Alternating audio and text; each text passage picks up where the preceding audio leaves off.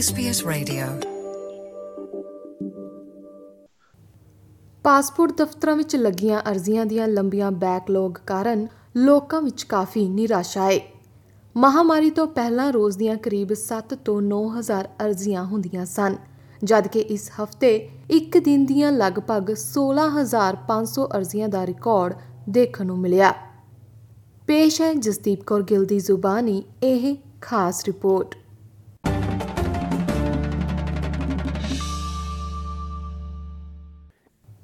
ਭਾਵੇਂ ਅੰਤਰਰਾਸ਼ਟਰੀ ਸਰਹੱਦਾਂ ਖੁੱਲ ਚੁੱਕੀਆਂ ਨੇ, ਪਰ ਬਾਵਜੂਦ ਇਸ ਦੇ ਹਜ਼ਾਰਾਂ ਲੋਕ ਇਸ ਲਈ ਆਸਟ੍ਰੇਲੀਆ ਤੋਂ ਬਾਹਰ ਨਹੀਂ ਜਾ ਪਾ ਰਹੇ, ਕਿਉਂਕਿ ਉਹ ਆਪਣੇ ਪਾਸਪੋਰਟ ਜਾਰੀ ਕੀਤੇ ਜਾਣ ਦੀ ਉਡੀਕ ਕਰ ਰਹੇ ਨੇ। ਦੇਸ਼ ਭਰ ਵਿੱਚ ਕੁਝ ਲੋਕ ਘੰਟਿਆਂ ਤੱਕ ਪਾਸਪੋਰਟ ਦਫ਼ਤਰਾਂ ਦੇ ਬਾਹਰ ਲੰਬੀਆਂ ਕਤਾਰਾਂ ਵਿੱਚ ਉਡੀਕ ਕਰ ਕਰਕੇ ਅੱਕ ਚੁੱਕੇ ਨੇ। SBS ਨੇ ਕੁਝ ਅਜਿਹੇ ਹੀ ਲੋਕਾਂ ਨਾਲ ਗੱਲਬਾਤ ਕੀਤੀ, ਜੋ ਕਿ ਕਈ ਮਹੀਨਿਆਂ ਤੋਂ ਆਪਣੇ ਪਾਸਪੋਰਟ ਦੀ ਉਡੀਕ ਕਰ ਰਹੇ ਨੇ। I've called and called and there's no answer. So I gave up and just came here. But you can't get through on the phones, so you have to come down and sit in queue and things. So, How long have you been in the queue so far today? how long have I? Four hours? Four or five hours. Yep. I have processed an, app- an application, sorry, about oh, nine and a half weeks ago, and I'm starting to get a little nervous and stressed, so I thought I'd line up today.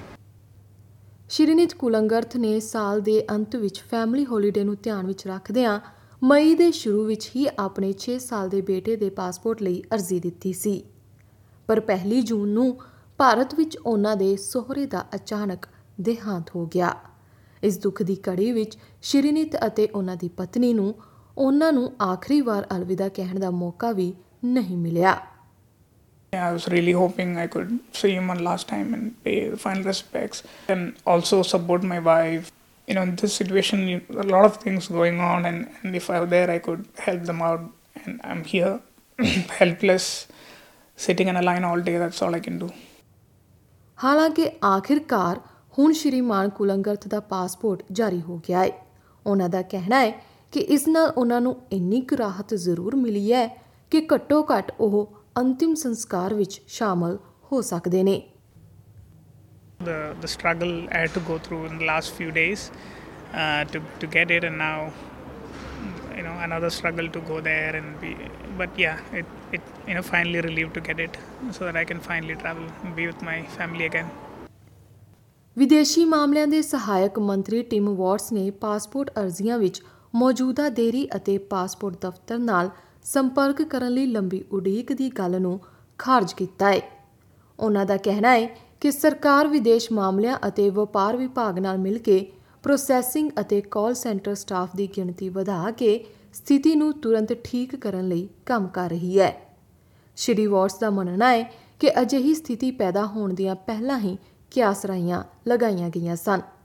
ਉਹਨਾਂ ਨੇ ਇਸ ਲਈ ਪਿਛਲੀ ਸਰਕਾਰ ਦੀ ਸਰਹੱਦਾਂ ਖੁੱਲਣ ਉੱਤੇ ਅਰਜ਼ੀਆਂ ਵਿੱਚ ਵਾਧੇ ਲਈ ਸਹੀ ਤਰੀਕੇ ਨਾਲ ਯੋਜਨਾ ਨਾ ਬਣਾਉਣ ਨੂੰ ਜ਼ਿੰਮੇਵਾਰ ਦੱਸਿਆ।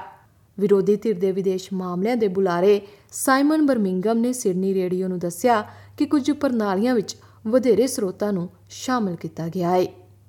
ਇਹ ਜਾਣਕਾਰੀ SBS ਨਿਊਜ਼ ਦੇ ਤਾਨੀਆ ਡੈਂਡਰੀਨੋਸ ਅਤੇ ਕੈਟਰੀਓਨਾ ਸਟਰਾਟ ਦੀ ਸਹਾਇਤਾ ਨਾਲ ਪੰਜਾਬੀ ਵਿੱਚ ਜਸਦੀਪ ਕੌਰ ਗਿੱਲ ਵੱਲੋਂ ਪੇਸ਼ ਕੀਤੀ ਗਈ ਹੈ। You're with SBS Radio.